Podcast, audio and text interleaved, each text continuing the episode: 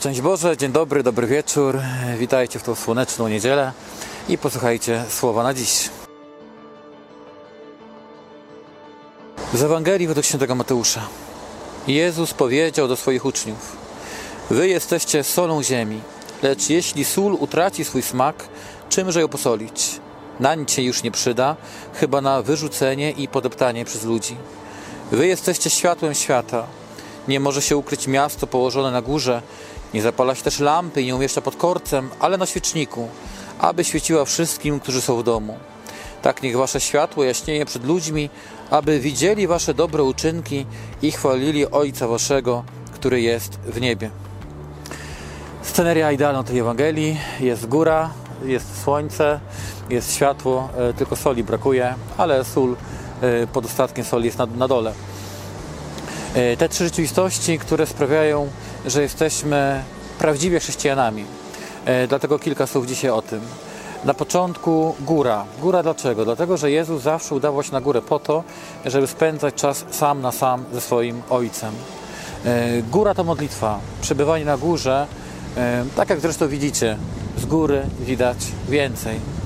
Z góry widać więcej, nie tylko widzimy mm, to, co nas pochłania tak na co dzień, byśmy powiedzieli kolokwialnie, tylko czubek własnego nosa czasami, E, tylko widzimy, że ta perspektywa jest dużo szersza, e, dużo piękniejsza niż e, na pierwszy rzut oka widać. Więc na górę przychodzimy po to, żeby spojrzeć nie swoim, ale takim Bożym spojrzeniem. Spojrzeć z perspektywy Ojca, spojrzeć e, tak, jak On to widzi. I czasami e, możemy się zadziwić, że On naprawdę widzi to zupełnie inaczej, e, szerzej, głębiej, piękniej niż my.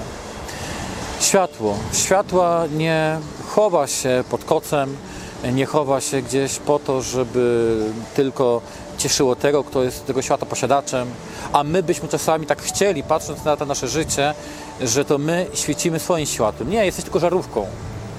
Żarówka bez prądu, żarówka bez źródła e, jest do wyrzucenia. Dlatego zechciejmy dzisiaj e, świecić światłem, które ma swoje źródło w Jezusie. To On jest naszym prądem, to On jest naszą energią, On jest naszą siłą. E, Jeżeli tylko będziemy liczyć na siebie, jest takie powiedzenie niemodne, umiesz liczyć, licz na siebie. Bez sensu. Umiesz liczyć, licz na Pana Boga, bo w Nim jest źródło naszej siły. On jest naszym światłem. E, Nie świećmy swoim, swoim bo będzie się tego tliło. E, Taka niskowatowa żarówka świećmy Jego światłem, a wtedy inni zobaczą, że warto wierzyć, warto żyć, warto kochać. I wreszcie sól. Sól, która jest zwietrzała, do niczego się nie nadaje, tylko po to, żeby ją wyrzucić, podeptać. E, Ale sól jest po to, żeby nadała temu życiu smak. Sól ma ciekawą właściwość, bo zobacz, e, sól i zupa. E, Mówimy, że jemy zupę, ale zupa bez soli no, smaku może nie mieć. A przecież nikt nie mówi, że je sól z zupą, tylko zupę.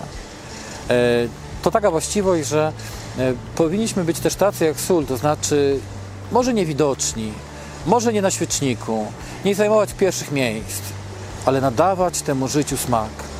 E, W naszej codzienności, w tym co robimy, nadajmy temu życiu smak. Świećmy Chrystusowym światłem. Bądźmy tą solą, która nadaje smak naszej codzienności. E, I nie zapominajmy o tym, że żeby być solą, być światłem, trzeba się wspiąć na górę, e, żeby na górze tego światła i tej soli zaczerpnąć.